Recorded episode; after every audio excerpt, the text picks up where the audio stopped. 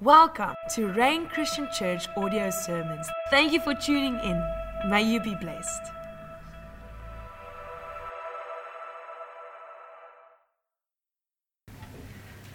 Last week we spoke about, or I spoke about the cup that Jesus prayed for God to pass him by, which was, I showed you in the Old Testament to the New Testament, that it was the wrath of God.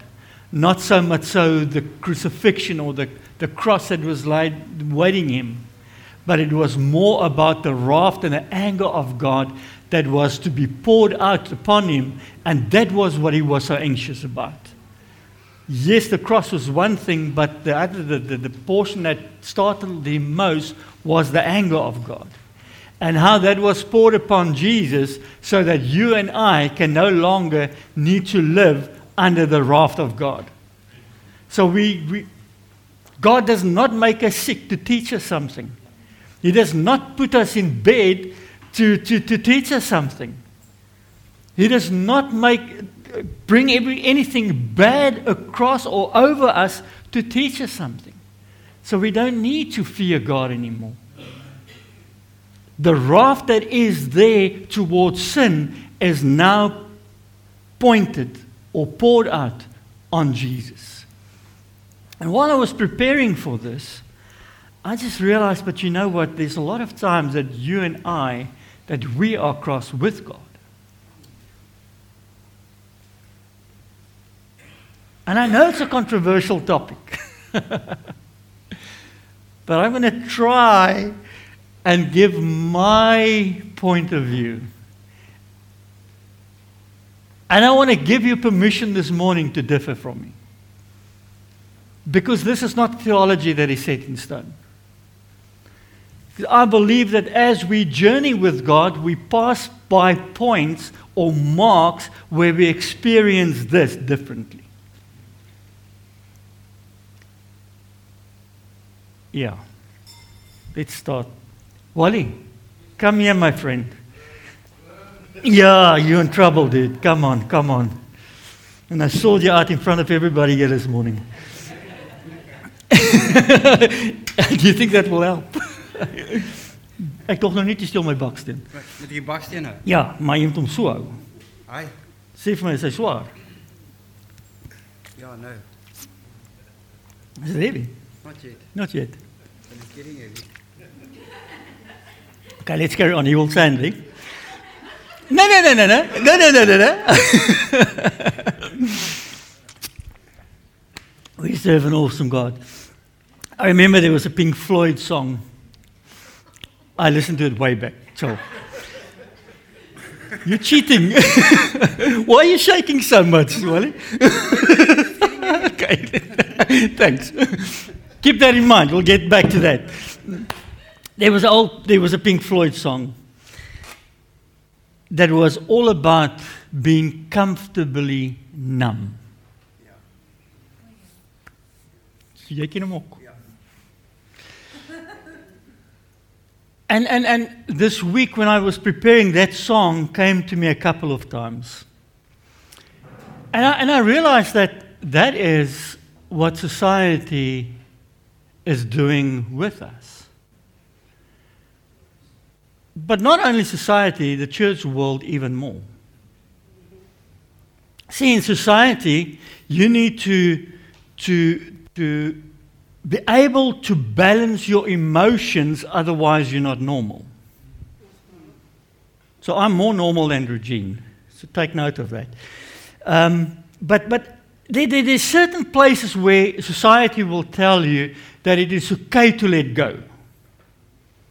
You know, and I'm talking of all aspects of emotions. When you're at a club, it is okay to let go. It is okay to go ballistic. It is okay to be excessively happy. But don't be excessively happy at work. Don't be excessively happy at life. It's okay to be excessively happy at a rugby game. if you win. and you are allowed to be excessively sad when you lose. but just don't be excessively happy at church. Now, it's, it's, it's, if we were created in the image of God, and He created us with emotions, and I see that these emotions, when, when I read through the Old Testaments, I see that God's got emotions. I see that Jesus had emotions when He was walking this, this earth. So I believe that God created me with emotions. And I believe that even the emotions that we think or been taught that we are not allowed to feel, I think God even created that. Anger, hate. Because I need to understand what it feels like to dislike something so much because that's how God feels about sin. Amen. That's true. I need to know what love feels like so that I and you will understand, will know what it feels like when He tells me, I love you. Because I can only know love if I look at Him, because He is love. And then we all know that Satan comes and he distorts certain emotions as well, where he lies to us to what love is. But don't you think he sometimes lies to us about what hatred is? Or what anger is? I think we, especially when it comes to the church world, we are so scared of emotions because nobody taught us how to handle it. Because we want to keep the norm when we come to church. When there's a manifestation of the Holy Spirit, it's even difficult to let go because we are so scared of what people will think. We are so scared what we feel inside when we feel happy. We are so scared what, we, what people might think, and, we, and, it, and it creates such tension within us when we are sad. Even at church. And I thought this is supposed to be a safe place. You know, and if we, if we come and we disqualify certain emotions because, or, or, or, or, if we come and we disqualify certain emotions that's directed to one another, then we definitely disqualify certain emotions that's directed to God. One thing is anger, for instance. We, we, we disqualify anger to one another. Whoa, you're not allowed to be cross, dude. Isn't that what Paul said something different? Quoted from the Old Testament be angry, but do not let the sun set on your anger. And then he added on, and he said, but do not sin when you're angry. So anger is not sin. It is what is born or birth out of that that is sin. But anger itself is not sin. It's an emotion that we experience. And that emotion is there to show us that something is up. We'll get to it now. Something is up. I need to handle something. Okay. Now, if God created us to have emotions towards one another, for sure there will be emotions towards God as well, positive and negative. There's times where I feel so loved by God. And there's times where I do feel alone. Does not mean I am alone, but I feel alone. It's two different realities.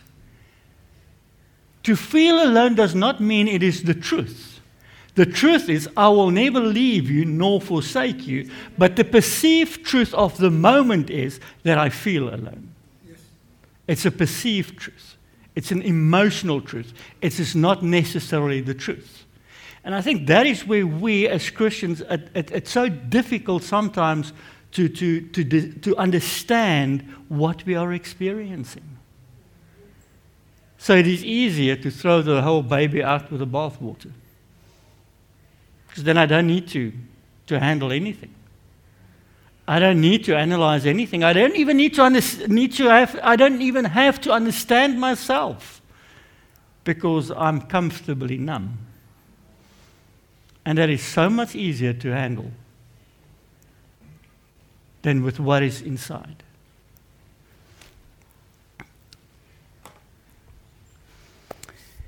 Somebody once said, anger is an intense emotional state induced by displeasure. That is very academic to what I feel when I'm angry. so you can put your own definition to what you think anger is. Because I do believe there's different layers or facets or call it what you like to anger. Put your definition. What do you think is anger?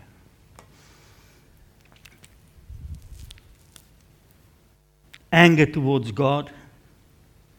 Now, the first question is Is it right? Is it wrong? Am I allowed to be angry towards God? And I think the question is do you really question that? Or you just feel it?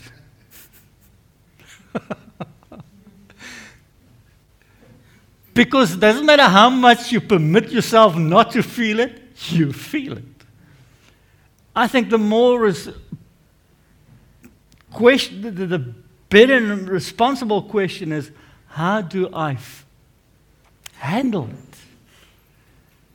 And how do I contain it? Or not, you're not even containing it, but how do I handle it when I do have negative feelings towards God? Because we all have it. The problem is that I see is when, it, when, when we come to church, it is, is that thing of you're not making it. You're not allowed to be angry. You're not allowed to feel that towards God. He's God and He's sovereign and He is the Lord. And how dare you feel that way? How dare you? That is what I see in the church. And, and I see this, this disapproval all the time, but yet we just add up and we add up. And it's like like Wally holding the brick. The first time I asked him, Is it heavy? He said, No, but oh, oh, oh. And then he changed his mind very quickly and said, No, no, it, it's getting heavy. And eventually he just couldn't keep it up anymore. And then once he can't keep it up anymore, all that we do is shout at him and say, You better do it, dude. You better do it. And how many times do we walk with, with a slight feeling of discomfort towards God? A slight feeling of disappointment, a slight feeling of anger, but because we do not handle it, because we don't have a place where we can voice it, that slight thing, that small little thing, becomes heavier and heavier and heavier over time. Now, this brick thing that made me think back when I was in the army where we had to hold the rifle. I mean, I can't even remember what the thing weighed, but it was. And I remember holding that thing where first it's your arm shaking, eventually your legs, everything shake, but you dare not let that thing down. Otherwise, they make everybody run, and you don't want them to run because of you, so you just hold on for as long as you could. And isn't this what we do at church? Because we do not allow people and we do not teach people to respond in a responsible manner. It's rather know how dare you than to allow what we feel. So I hope today what, what I'm going to bring to you will be liberating in the sense of, of what we all feel from time to time. We all know the sports person, the golfer, that cricket, that get cross and break the clubs over the legs or throw the thing in the, in the pond or whatever. They say that there was this one golfer one day that went playing golf, him and his buddies, and he had a very bad day, and it was apparently a true story. They said it happened in Worcester. So this guy had a very bad day playing, and, and he asked the caddy, what, what do you call it, club should I use to get this ball over the pond? And the caddy looked at him and he said, Master, I think you should use an old ball. and then there was a time where he played and, and he chipped this ball and it went out into wherever. So this golfer looked at the caddy and said to him, Go and fetch the ball.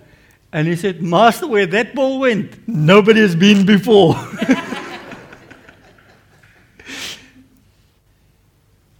and I think that a lot of times we feel that same way. Where I am now, nobody has been there before. I'm alone. Nobody understands me. Because nobody talks about it. Because nobody wants to be condemned.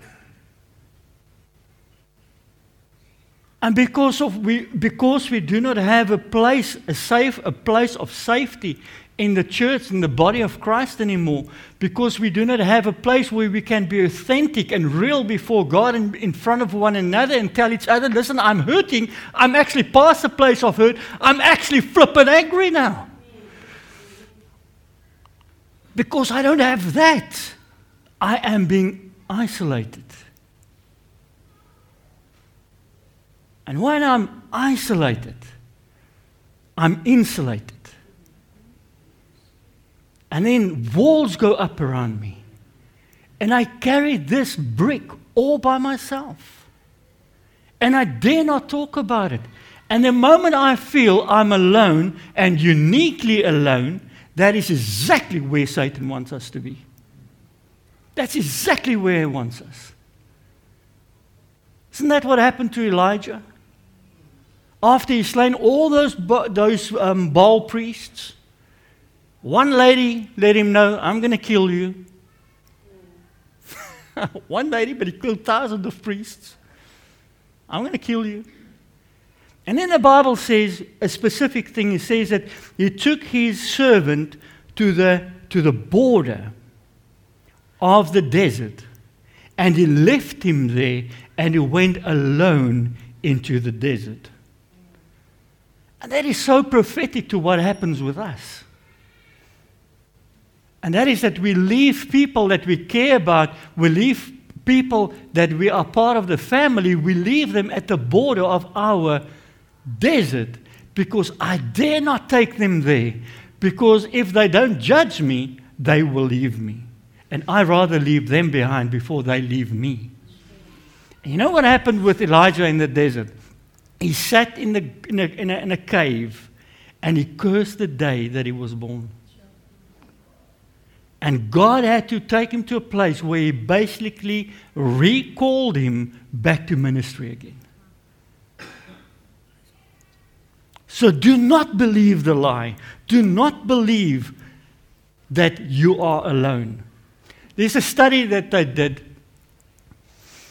at Western Reserve University. And they said that what is interesting is that where is that now? Um, anger isn't an indication that someone is turning his or her back on God. People can be angry at God while still feeling love and respect towards God. Isn't that awesome? They had to do a scientific study to come to that conclusion. Really? They could have asked me. Because I know that feeling. Where there's certain areas in our lives where we do not trust God anymore because of what happened. There's certain areas where we are angry with God. But there's other areas that we are fine. So I can worship God, but the moment he or someone step into that area, then what you're doing. Do you relate to what I'm saying?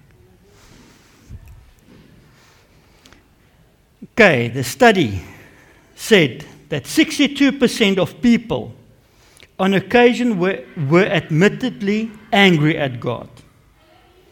People seem to achieve more peace with God as they grow older. Is that true? okay.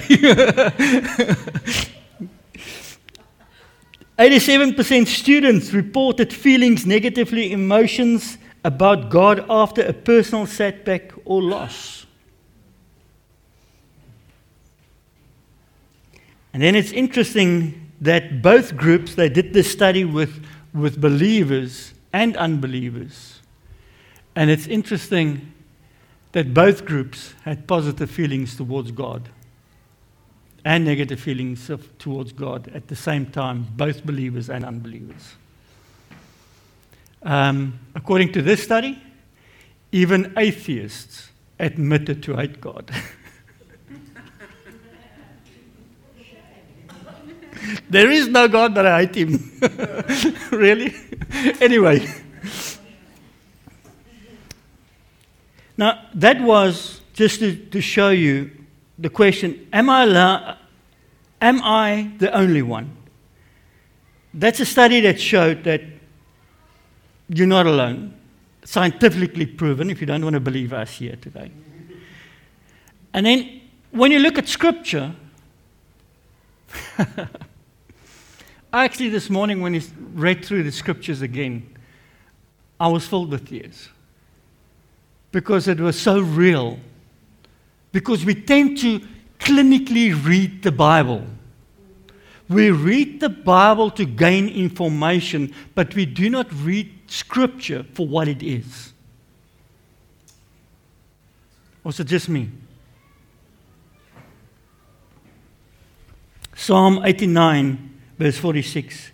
How long, Lord, will you hide yourself forever? How long will your wrath burn like fire?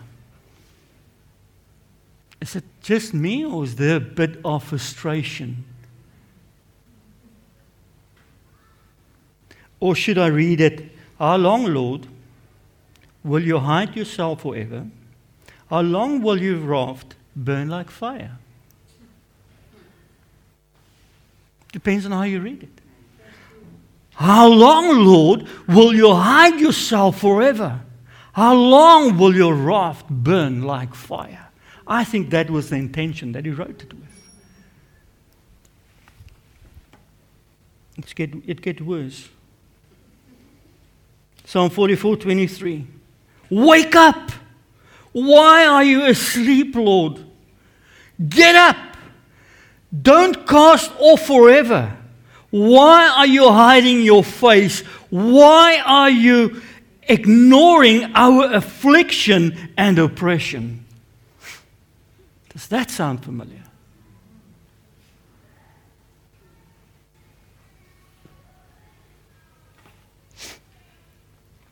How long, Lord, will you forget me forever?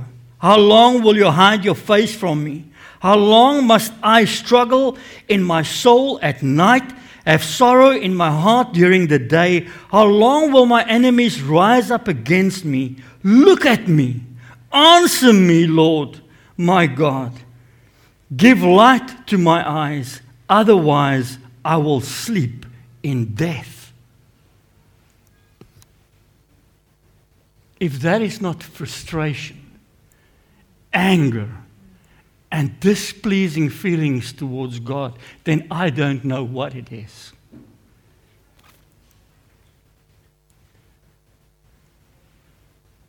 Doesn't that show that the Bible is a book with real people, with real feelings, with real struggles? Now, do you know who wrote those? David, who was a man that was called a man after God's own heart a man that God loved. When you ask the, the praise and worship team, why do you think God loved David so much? They will all tell you it's because he knew how to re- write psalms and worship. That's mine. I believe he was a man after God's own heart because he was real. When he messed up, he broke down and said, Lord, forgive me. Forgive me of my sins, but I beg you, do not take away your Holy Spirit from me. When he was angry, it's like, Lord, where are you? Just wake up. Just wake up. See me. Don't you see my enemies? Here I am. Just wake up. And then when I was happy, it was like, whoa, you're awesome. You're great. Clap all your hands. All your people shouted a voice of triumph. That was who David was.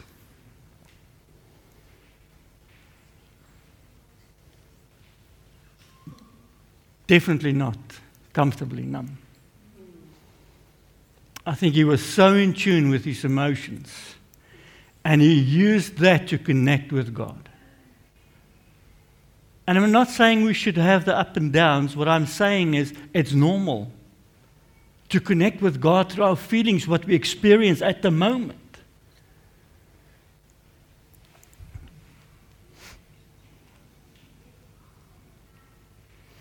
It's one last one. So we had David, we had Jonah now. It says, But Jonah was greatly displeased and became angry. He prayed to the Lord, Oh Lord, is this not what I said when I was, when I was still at home? But the Lord replied, have you any right to be angry? See, there's a flip side of the coin as well.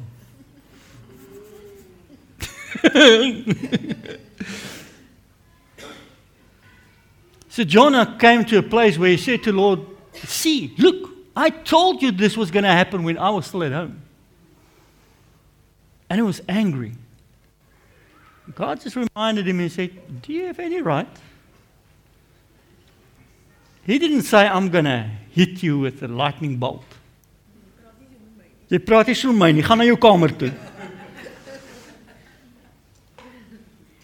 He asked him a question. Do you have any right?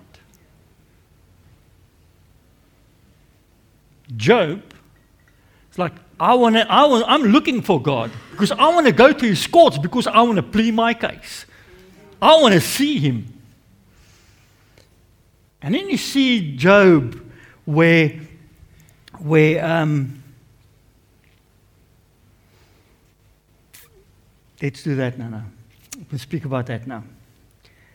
How can I let go of this anger that I have towards God? Because it's one thing to feel the anger. It's one thing to experience it, but there's also something about how do I direct this anger now? I hear that David said, Lord, here I am. I feel this way, and voice it towards God. So I believe it's okay. But how do I now handle this? The first one, I believe, is admit that you are angry. Admit that you're angry. Isn't that what David did? What Jonah did? Lord, I am angry now. I told you this is going to happen. Lord, where are you? Just wake up. This is what he said. I'm angry. See, the, the thing about anger is like it's like a dashboard of a car. Now, when you think of anger, the first thing you think about is the rev counter, eh? But there's also another one that, talk, that, that you, shows you the speed. There's different lights that pop up that tells you listen, your car is now running out of petrol. You can ignore that light. And you know what will happen if you ignore that light? Ask Twinette. We ignored it one day. She sat in the car, waited for me. I had to walk to get petrol. because I was a driver. so if you, and I learned a lesson that uh, if you ignore that gauge, it brings discomfort in your life. in more than one way. yeah. And then there's another gauge, and that is the heat gauge. If you ignore that gauge, it brings not only discomfort for weeks for your car to be fixed, but it's also a very costly financial discomfort. Then there's another gauge or a light, which is the oil light. When you ignore that light,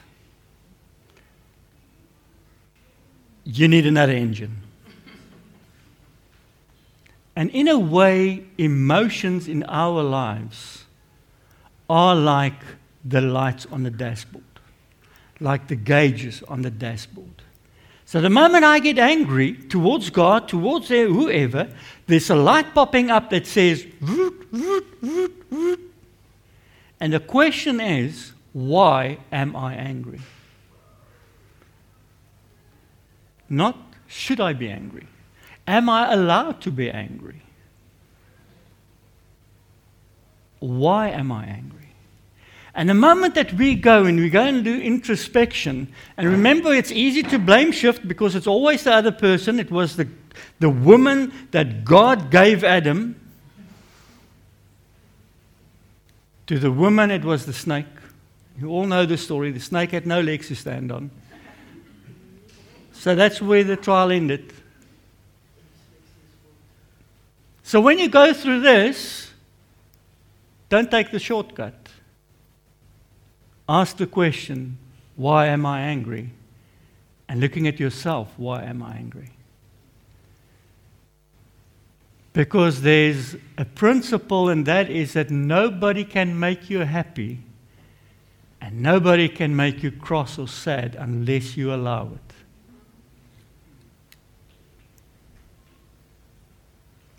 We can talk about that Remember that principle. That when the light goes on, you ask the question, why? And deal with it.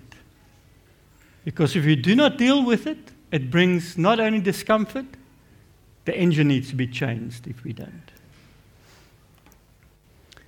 Tell God all the things you are feeling, unfiltered, and everything.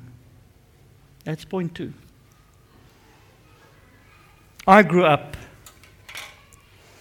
in a very Afrikaans home.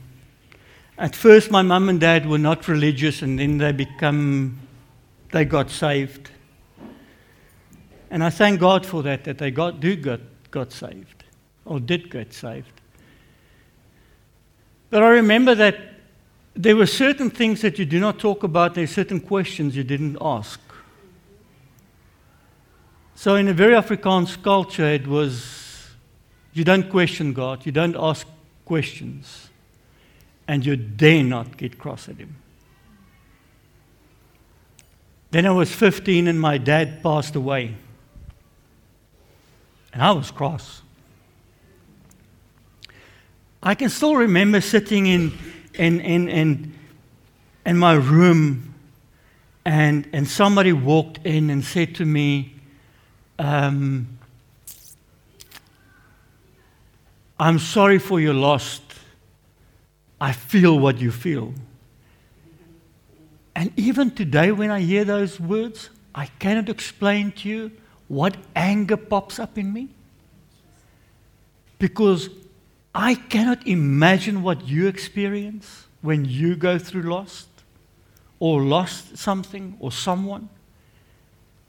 And that's what I felt as a 15 year old when this grown up stood in front of me and told me those words. I directed my anger and my hate towards him. I didn't say anything. I just turned around and I went to lay in my bed. And it was like, just get out of my room. I grew up.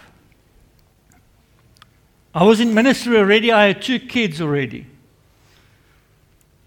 Whenever I did a funeral, I would bore my eyes out if I knew the person or not. I'm the pastor, I'm to be the strong one. I'm doing the funeral ceremony, but I'm the one crying the most. Lekker. Great for you. So it's like, Lord, what's happening? And I could never figure out why I was so emotional, why I, I, I would break down afterwards when I'm all alone because of the intense emotions that I felt and, and had to keep back because it was not somebody close to me that passed away. It was somebody, somebody, somebody, somebody's family. that I just never met. And then I remember one day, my dad grew up on a, on a what do you call it, a farm that was in, in their family for generations. And there's uh, um, a family graveyard. So my dad was buried there. And the first time after my dad passed away, like I said, I had two kids already. I went to his grave to show them the graveyard. Remember, it, it, it, was the first time that I went to my dad's grave after he passed away. From 15 years old till don't know how old I was. And I remember that day at the stage asking them to go and sit in the car because I wanted to be alone by my dad's grave. I remember sitting there, and that anger started rising again. Anger towards my dad because he left me when I was 15. And I gave it to him. I told him that. My rational mind said he had no choice. My emotions said he left me. I gave it to him. I told him everything unfolded. I wanted to tell him as if he was there in person.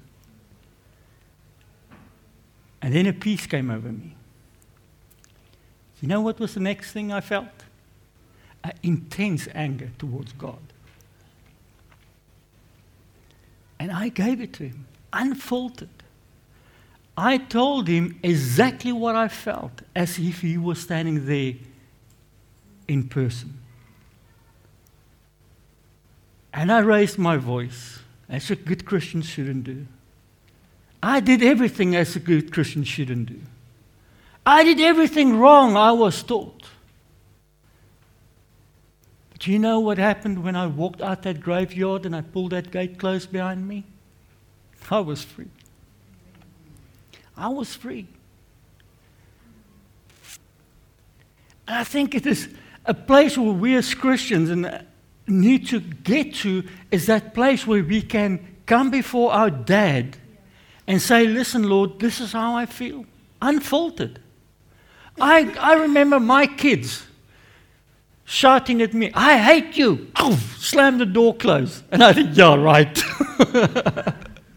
Walk off because I'm the adult. I know more. I've been there. I know the emotions. It's just that moment that you're angry, that you hate me. No, no, you're going to feel better. Don't you think our dad up in heaven that created us, that is the father of all fathers, the dad of all dads, that he does not understand? Like, yeah, right, this is how you feel now. I know you love me. See, this is what I learned that day when I closed that gate behind me. The God I believe in is not so fragile that you hurt him by being angry at him, or so petty that he will hold it against you for being upset with him. What I learned that day was nothing that I say could make God less God. Nothing I could say will, will bring him down his throne. Nothing I could say will change anything in terms of who he is. But you know what it changed and who it changed? Me. Because for the first time, I had a safe place where I could say exactly what I wanted to say, unfiltered. And it was between me and my father. Nobody knew what I said that day, nobody ever will. I can't even remember most of it. And it stayed there when I walked out. So I want to, isn't that what David did? Wake up, Lord. Are you asleep? that's unfiltered. Come on, that's not church language. they don't even read those stuff in the church. and definitely not with emotional voice. Unfiltered. Thank you, Lord. Three. The one that we also don't talk about in church nowadays anymore in the modern church repentance. That's crucial. See, when it, when it came to, to Job, it says Job, Job, like I said, came to made the statement and said, if I could only find God because I want to plead my case in front of his courts. Where is he? I want to find him. Where is he? And then he started chapter after chapter after chapter asking questions. And then at a stage, God says, okay, okay, whoa, whoa, whoa, whoa. Let me start asking questions.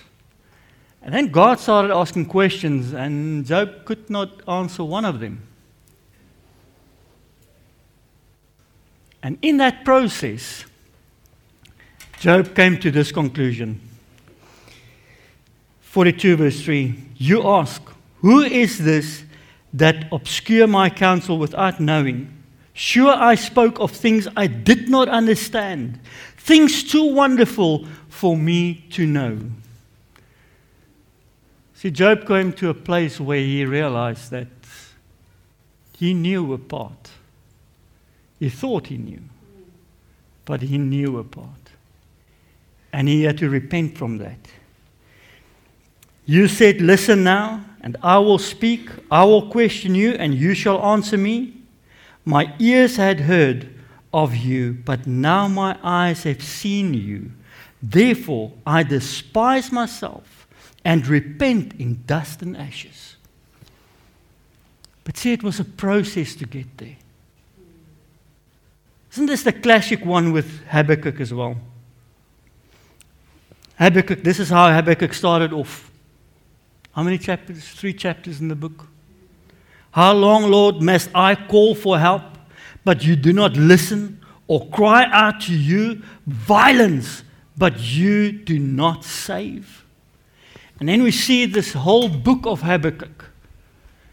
Him asking questions Lord, where are you? Look at what's happening to Israel.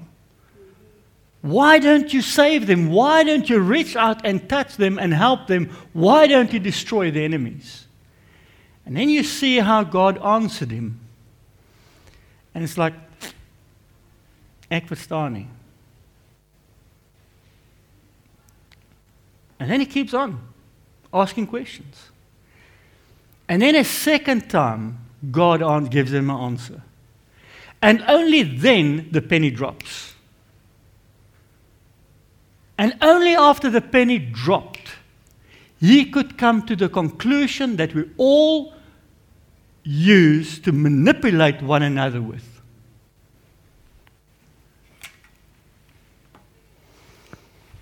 I heard, and my lips, uh, my heart poured, okay, my lips quivered. That's what, I, what he experienced, the whole experience that he had, and then he wrote these words.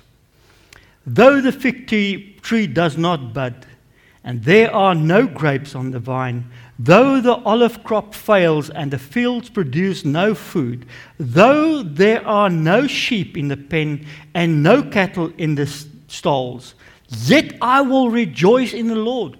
I will be joyful in God, my Savior. Take note. That was not the first or the second, or the third verse of the book. That was one of the last ones. That was after he had a journey with God, after he had to work through certain things, after he asked questions and God answered him, did not understand it, kept on asking questions after the penny dropped, then only he could say, even though my garage is empty and there is no car in it, even though there is no money in my bank, I will rejoice in Him. See, the problem is we as Christians put that in the beginning. We say, I don't care how you feel, but this is how you should feel. And we deny each other the journey with God. We deny each other that.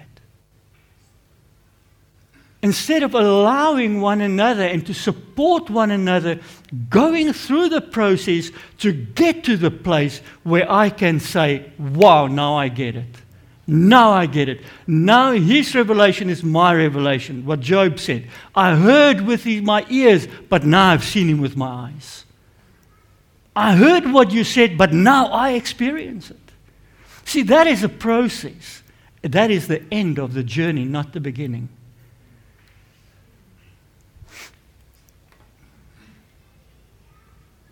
And then the last one prepare for God's healing.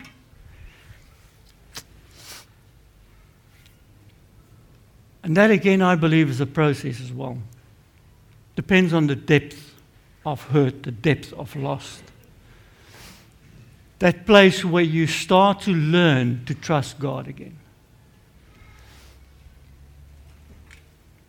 I remember when you all know that I've been divorced. If you didn't know, then you know now. I remember there was a time when I proposed to Tunette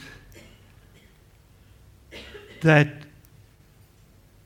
I stood before God, that I walked that Grotto beach up and down because certain things happened on that beach. And I had to walk that beach again. And I remember walking that beach and shouting at God, speaking to God, How can I trust you again with my marriage? If my first one failed and I trusted you, how can I trust you again? And I'm telling you, it's a process. It's not something that just happened overnight. It's a process to where you can come and sit before God and say, Lord, I truly trust you now. But it was not there in the beginning. It was not there. The sad fact is, I trusted her for the second marriage. But I could not trust God in that area. You understand what I'm saying? I trusted her more, proposing to her, going into a marriage, trusting her more than I trusted God. And it was a process of healing. Why'd you come and say, Lord, here I am? And allow Him to heal me by continuously say, Lord, this is what I feel. Why do I feel it? And repentance. And then to sit in His presence. There's something that I learned from God, and that is there's um, how do I say it? I know what it's in my mind always when I do it. There's a, a time wasting exercise that is so precious, and that is just to sit in the presence of God and do nothing. When you look at me doing that, you would think, man, he's wasting time like you do not understand. To me, it is just to sit in God's presence, to soak in, without saying anything, to become aware of what is within and what is happening between Him and me. And I've had awesome experiences with that where, where the presence of God would fall in the room that even my dog starts reacting that even my dog realized that something in the atmosphere just changed now and his whole behavior changed. And I believe it is sometimes time that we start practicing the presence of God, allowing Him to heal us in His presence. I'm not saying we should not go and seek counselors, we should. But a lot of times we put our trust in the counselors and not on God. It's a lot of time, it's a cop out because I don't want to handle what is within. I, I, I want them to do it. But the moment I sit with God in His presence and just let go, something happens that, you, that I cannot explain. It's like washing dirt away with soap, and it dissolves. And you don't know how the soap works, but it happened. And I want to challenge you with this. Go this week and enter into an organized time waste. Organize your time to waste it. Because that's how people see it. Just go and sit in His presence. Don't say nothing. We as Pentecostal people say too much. Just go and say, sit down and say, Lord, here I am. I am disappointed. And then you shut up. And you just sit there and become aware of what you experience. And may God in that moment bring you healing. And it's not going to take one session, one sitting. Believe me. Sometimes it takes a couple. But I can promise you, I can promise you, every time you stand up, something would have changed. Because I do believe that my God is a Savior. I do believe that my God is a healer. I do believe that He's a provider. And I do believe that He loves me more than my mind can ever tell me how. And I'm not special. So I know He loves you more than you can understand. So I want to tell you this morning if you identified with some of the things David wrote, you're okay. You are normal. If you haven't been there and if you are not there, bear with the ones that are there. You are not better. You are not worse. But allow them to experience what they experience. Allow them to go through their own journey.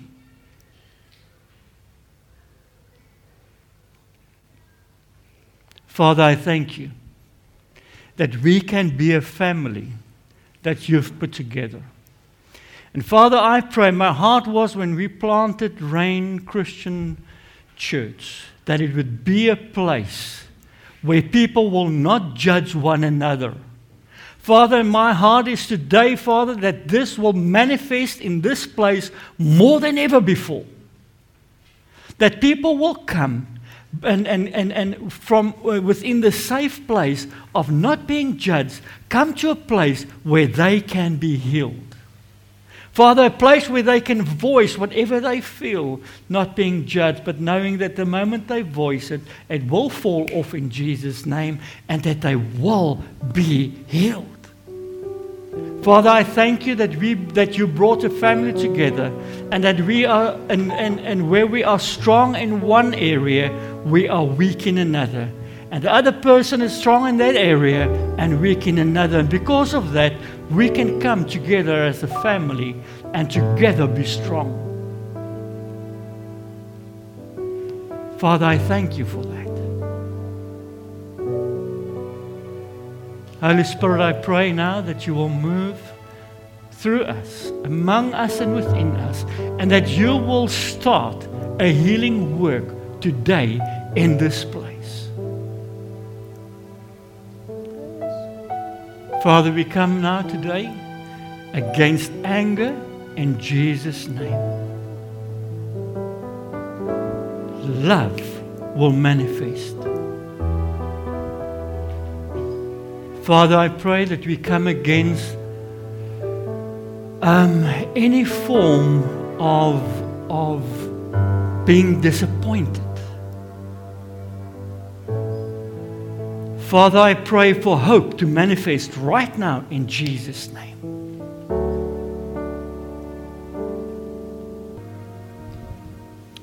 Thank you, Father, that we can sit before you, that you know anyway what we feel, and you know anyway what we think in our minds. Father, I pray that you will bring us to a safe place where we can voice this so that we can be set free in Jesus' mighty name. Thank you, Father, for who you are. That you never reject us, that you are greater than our minds, that you are greater than our emotions, Father God, and that nothing that we say can whatsoever change who you are. And I thank you for being who you are. In Jesus' mighty name, amen and amen.